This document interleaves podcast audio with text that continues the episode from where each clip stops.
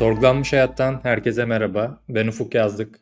Bugün Tufan Kıymaz Hocam ve Bilkent Üniversitesi Felsefe Bölümü Yüksek Lisans Öğrencisi Berk Celayır ile birlikte bilimsel realizm ve antirealizm konusunu konuşacağız. Bir önceki bölümde bilimciliği konuşmuştuk. Dileyenler o bölümü de dinleyebilirler. Hoş geldiniz. Hoş bulduk. Hoş bulduk, sağ ol. Bilimsel realizm ve antirealizm nedirle başlayabiliriz?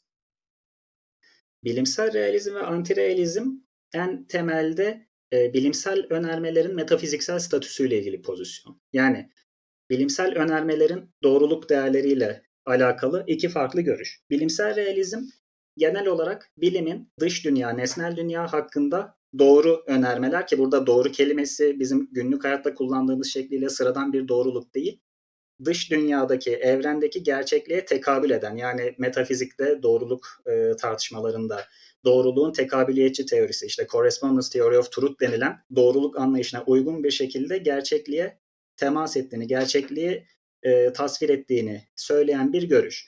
Bilimsel antirealizmde farklı çeşitleri var. Farklı çeşitleri olmakla birlikte hepsinin ortak noktası hayır, bilimsel önermeler doğayı, dünyayı, evreni olduğu gibi tasvir etmiyor diyen görüşler. Bunların işte farklı çeşitleri var. En yaygınlarından biri aslında instrumentalizm ya da araçsalcılık olarak biliniyor ve bunlar diyor ki bilimsel teoriler dediğimiz şeyler dış dünyayı tasvir etmek yerine aslında bizim bazı bilimsel problemlerimiz var. Yani biz bilim dediğimiz şey aslında bir tür puzzle ve bu puzzle içerisinde faydalı araçlar sağlıyorlar bize. Problemlerimizi çözmemize yarıyorlar.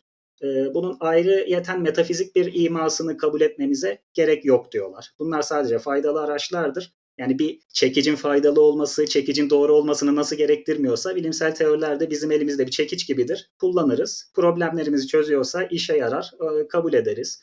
İşe yaramayanları çöpe atarız. Bu şekilde faydalı araçlardır diyorlar. Yani en temelde bilimsel realizm antirealizm bilimin metafiziği alakalı bir pozisyon. Bilimsel önermeler, tekabüli, tekabiliyetçi anlamda doğru mudur? Yoksa böyle bir doğruluğun peşinde koşmamalı mıyız? Tabi burada e, bunu bilimin amacı noktasında da tartışabiliriz. Yani bilimin amacı ne olmalıdır o, e, sorusuna bir cevap olarak da bilimsel realizm ve antirealizme başvurulabilir.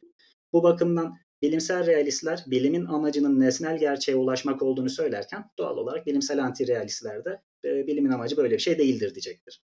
Evet, yani hem bir amaçla alakalı ama amacının ne olduğuyla alakalı. Yani birisi yararlı olmak, o enstrümantalist gidersek yararlı olmak gibi. Yani bir kuramı, bilimsel kuramı başarılı kılan nedir? Re de aslında tekabül ediyor bu. Yani amaç ise bir başarı kriteri de veriyor. Bir tanesi işte diyor ki yani realizm e, var olanı ne kadar iyi tasvir ediyorsa, ona ne kadar e, onu ne kadar böyle başarılı bir şekilde nasıl diyeyim haritasını çizebiliyorsa yani şeyin var varlığın o derece başarılıdır. Diğeri de hani ne kadar işimize yarıyorsa pragmatik bir başarı kriteri gibi düşünebiliriz. Yani.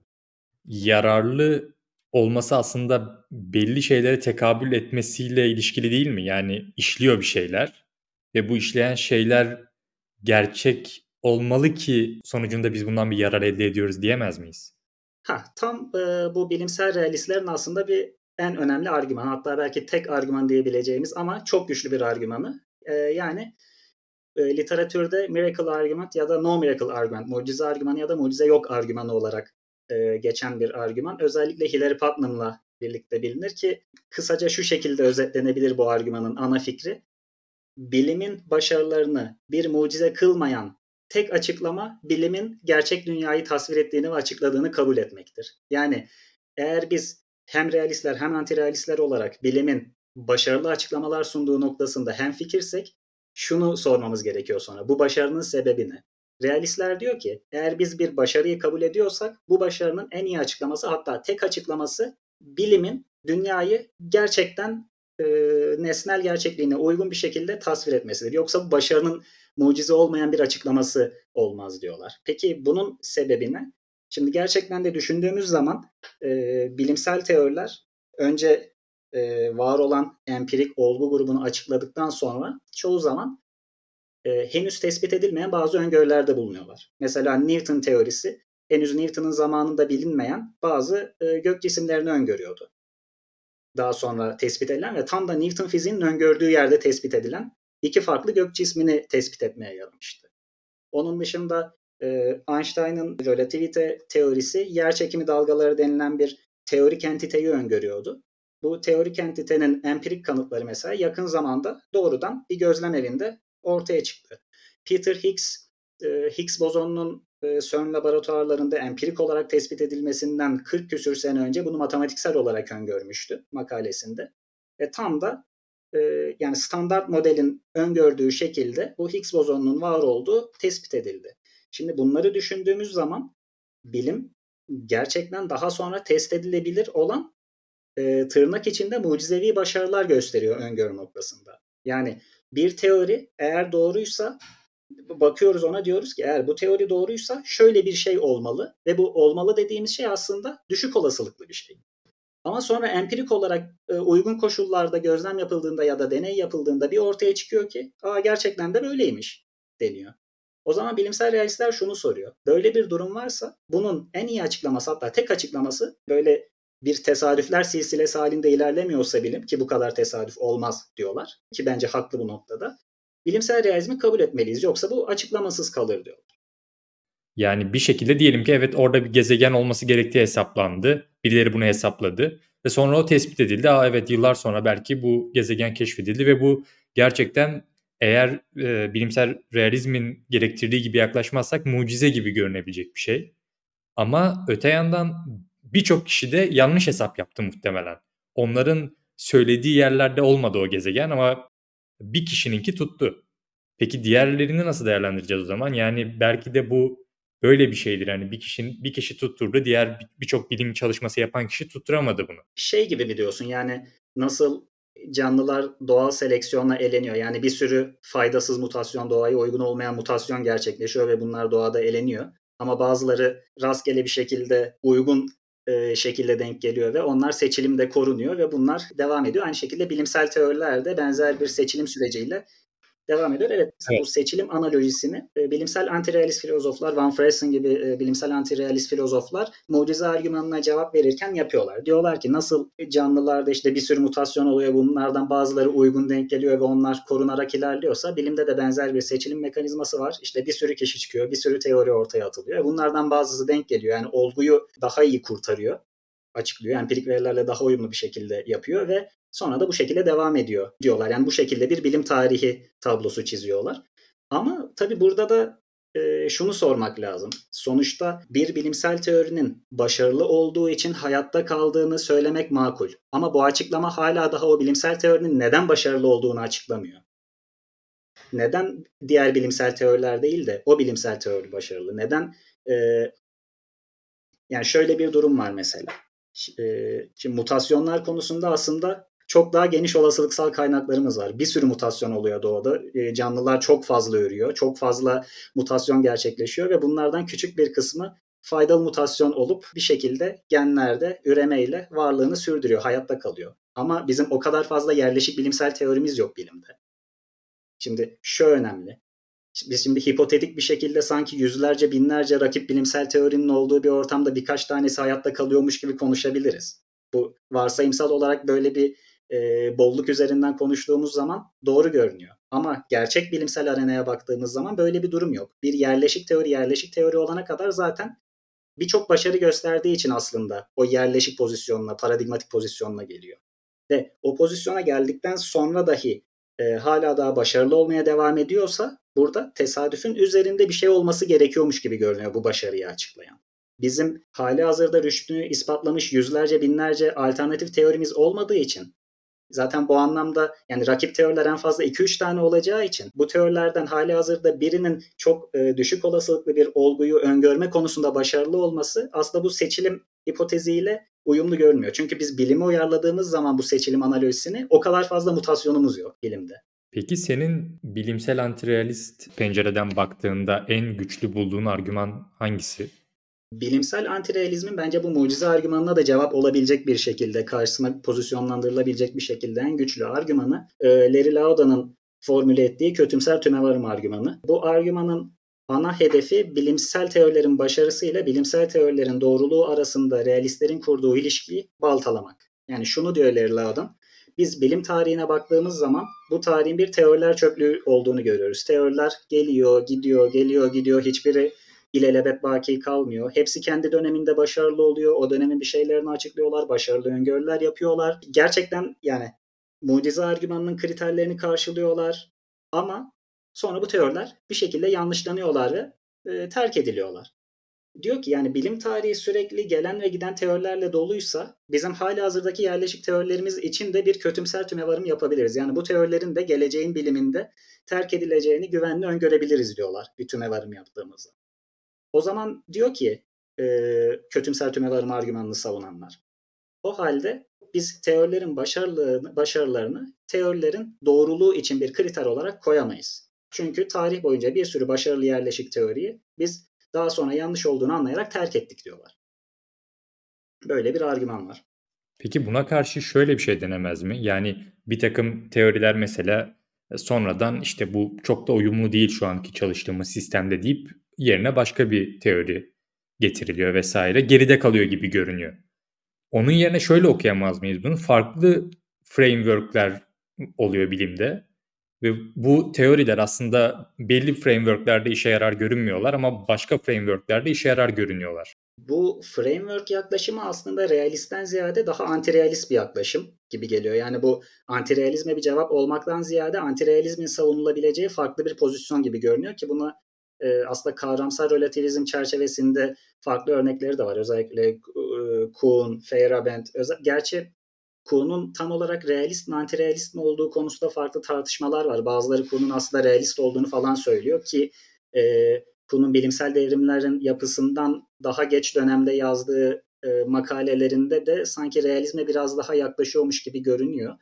Ama bilimsel devrimlerin yapısına baktığımız zaman antirealizme daha yakın bir pozisyonu var senin dediğin çerçeveden antirealizme yakın bir pozisyonu var. Yani diyor ki bilim zaten nesnel bir uğraş değil böyle e, çerçeveler dışarı, dışında yapılan e, nesnel gerçekliğe tekabül eden bir e, uğraş değil. Frameworkler yani paradigmalar içinde yapılıyor ve bir paradigma içinde doğru olan şey başka bir paradigma içinde doğru olmayabilir. Ve bilim tarihindeki bu paradigmaların değişimi de yanlıştan daha doğruya bir gidiş şeklinde değil.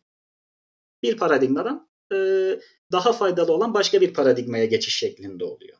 O yüzden senin dediğin şey aslında daha antirealist bir pozisyon. Ama şu denebilir cevap olarak ki genelde bilimsel realistler ve bilimsel antirealistler bu Larry Lauda'nın çizdiği ya da genel olarak bilimsel antirealistlerin çizdiği işte teori çöplüğü anlayışını kabul ederek ilerliyor. Yani evet böyle bir durum var ama işte neden var onu açıklayalım diye tartışıyorlar. Realistler bile bunu kabul ediyor. Ama Mito Mizrahi gibi bazı bilimsel realistler direkt bu varsayımı sorguluyor. Yani bilim tarihi gerçekten teoriler çöplüğü mü diye ki bu varsayımı çürütebilecek güçlü empirik bulgular da gösteriyor aslında. Yani şeylere baktığımız zaman biz bilim tarihindeki yani bilimsel sözlüklere baktığımız zaman, bilimsel ansiklopedilere baktığımız zaman ve burada geçen e, terimlere baktığımız zaman tüm bilim tarihini kapsayacak şekilde Mito Mizrahi bir döküm yapıyor.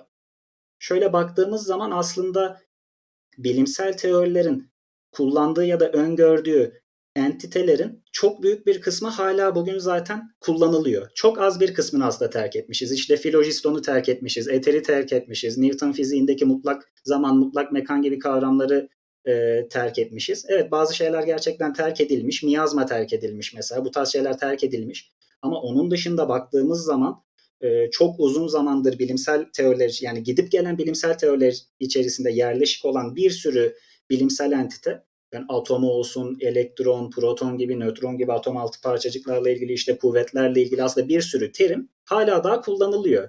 Yani şöyle baktığımız zaman aslında bilim tarihi o kadar da teoriler çöplüğü gibi görünmüyor ki buradan şuna da geçiş yapılabilir. Genelde bilimsel realistler, e, bilimsel teoriler gidip gelse bile bunun böyle rüzgarda savrulan bir yaprak gibi rastgele bir e, hareket olmadığını hep daha doğruya giden bir gelişim olduğunu söylerler. Yani evet şöyle baktığımız zaman mesela bilim tarihinde Demokritos'un atom modeli vardı, Dalton'un atom modeli vardı, Rutherford'un vardı, Thomson'ın vardı, Bohr'un vardı. Şu anki standart modelimiz farklı. Şöyle baktığımız zaman gerçekten de atomla ilgili teoriler gelmiş gitmiş. Şimdi biz Dalton teorisi yanlış, Rutherford yanlış, Bohr yanlış, Thomson yanlış, hepsi yanlış. Ama biz neyi görüyoruz? Dalton mesela atomu e, tek parçadan oluşan bölünmez bir küre olarak ele alırken Thomson mesela elektronları keşfetmiş ve atomun aslında farklı parçalardan oluşan bir şey olduğunu bulmuş. Ama ne demiş? Elektronlar atomun içindedir demiş. Şimdi evet Thomson'ın modeli de yanlış bu açıdan baktığımız zaman. Ama görüyoruz ki Dalton'dan daha doğru. Çünkü e, Dalton'da olmayan doğru bir şey eklemiş. Elektronların varlığını eklemiş. E, ondan sonra Rutherford'a baktığımız zaman evet Rutherford'un modeli de yanlış e, bugünkü bakış açımızdan. Ama Rutherford ne yapmış? Elektronların atomun içinde değil de dışında olan bir şey olduğunu tespit etmiş. Daha doğru bir yere gelmiş. E, Bohr'a baktığımız zaman e, Bohr da benzer şekilde evet bugün yanlış ama Rutherford'un hatalarını düzeltmiş. Yani standart modeldeki bazı şeyler de yanlış olabilir. Gelecekte yanlışlanabilir ama biliyoruz ki standart modelde bu atom modellerimizin tarihsel seyri içerisinde geçmiştekilere kıyasla daha doğru bir yerde. Yani şöyle bir şey olmayacak büyük ihtimalle. Ya her şey yanlışmış aslında Dalton atom modeli doğruymuş diye bir noktaya gelmeyeceğiz hiçbir zaman. Düzelse bile yine bu daha e, doğruya yakın bir şey olacak ki şöyle bir örnek de verilebilir. Şimdi bütün yanlışlar aynı statüde yanlış değil. Dünyanın şekli hakkında konuştuğumuz zaman bir kişi dese ki dünya düzdür, öbür kişi dese ki dünya küredir, böyle mükemmel bir küredir dese. Aslında teknik olarak baktığımız zaman ikisi de yanlış. Ama dünya düzdür diyen kişi dünya mükemmel bir küredir diyen kişiye göre daha yanlış bir şey savunuyor. Çünkü dünya küredir diyen kişi aslında neredeyse doğru olan bir şey savunuyor. Bu açıdan baktığımız zaman aslında bilim, e, kötümser tümevarım teoriler çöplüğü olduğunu kabul etsek dahi bilim tarihinin çok iyi bir argümanmış gibi gelmiyor bana. Çünkü bilimsel teoriler arasında bir devamlılık var. Ki yapısal realistler de zaten e, bunu savunur genelde. Yani doğanın bir matematiksel yapısı var. Bilimsel teoriler sürekli ona daha yakın hale geliyor. Aslında yani mucize argümanı realist mucize argümanı aslında buraya da belki de uygulanabilir. Yani bu şeyin sanki bir evrimi varmış gibi duruyor. Bir yere doğru gidiyormuş gibi duruyor. Yani gitgide daha isabetli oluyormuş gibi duruyor. Hani o zaman bunun bunu nasıl açıklamak gerekiyor? Sen çünkü hani gerçek anlamda evrim olarak düşünürsek, biyolojik evrim olarak düşünürsek hani çevre etkisiyle falan bunu açıklayabiliriz. Hani çevre etkisinden dolayı belli bir seçilim oldu. Hani burada da peki bu şekildeki e, evet gerçekten teoriler çöplüğü olsa bile gitgide daha fazla isabetliymiş gibi duran bir e, gelişimin şey ne? Hani onun altında yatan şey ne? Ona da diyebiliriz ki nesnel gerçeklik aslında. Nesnel gerçekliğe uyumluluk üzerinden. Hani çevreye uyumluluk gibi nesnel gerçekliğe uyumluluk. Ben bir de bir şey daha burada şey yapmak istiyorum, sormak istiyorum. Aklıma takılan bir şey bu. Yani şimdi biz geçen sefer de konuşmuştuk. Bu bizim serimizin ilk bölümünde bilimcilikten konuşmuştuk ve bilimcilikte de biraz daha fiziğin model alındığından konuşmuştuk. Şimdi burada da mesela yani astronomiden konuşulduğunda herhalde çok fazla e, gezegenler var mı yok mudan konuşmuyoruz yani. Var gezegenler işte yani. Astronomi olan şeylerden bahsediyor.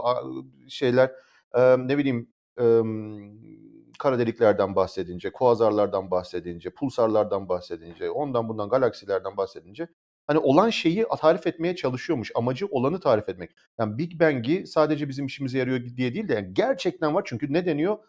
Bizim evrenimiz 13.8 milyar yaşında mesela Hani bu, bu gerçek bir şey olarak söyleniyor. Buna buna bunu bunu kabul etmek yararlıdır anlamında değil. Gerçekten böyledir diye genelde e, bilim insanları söylüyor.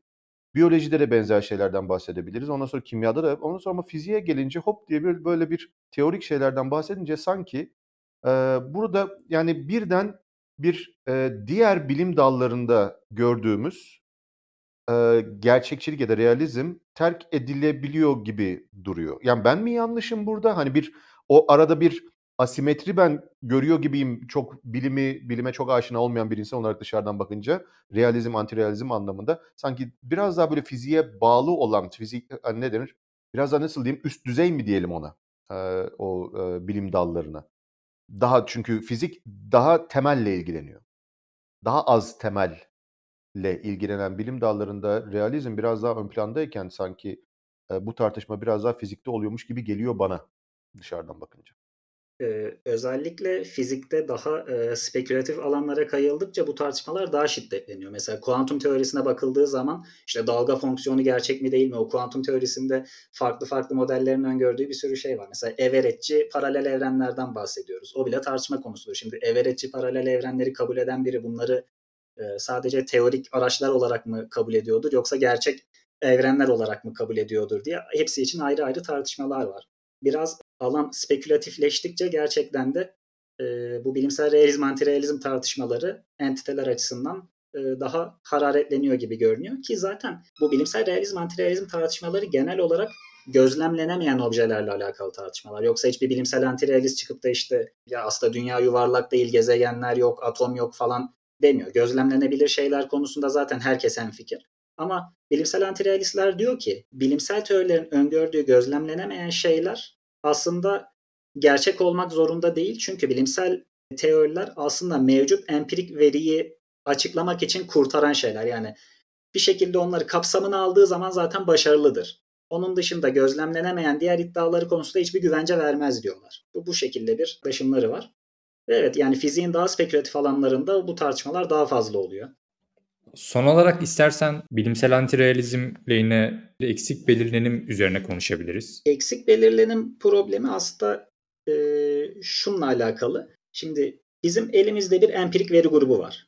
Herhangi bir açıklama yapmadan önce bir şeyler gözlemleniyor, deneylerden bazı sonuçlar çıkıyor ve elimizde bazı empirik veri grupları birikiyor. Şimdi bunların bir açıklanması lazım. Ama şöyle bir durum var. Herhangi bir empirik veri kümesi için sonsuz tane olası açıklama yapılabilir. O yüzden hiç, bütün olası açıklamalar kümesi tüketilemeyeceği için aslında yerleşik teorilerimizin hiçbirinden emin olamayız. Çünkü e, bizim elimizdeki veri kümesini açıklayan herhangi bir teori için aynı şekilde başarıyla açıklayan sonsuz tane olası e, teori daha kurgulayabiliriz. Mesela e, ne diyoruz işte yer çekimi yer çekiminden bahsederken mesela bunu tek bir kuvvet olarak ele alıyoruz değil mi? Halbuki yer çekimi şey de olabilirdi. Birbiriyle mücadele eden kuvvetlerin bir dengesi de olabilirdi ve bu e, birbiriyle mücadele eden zıt kuvvet e, zıt kuvvetlerin ayarlarını sonsuz olasılıkla dağıtabilirdik ve buna benzer birçok şey ki eksik belirlenim sadece bilimde de bir problem değil.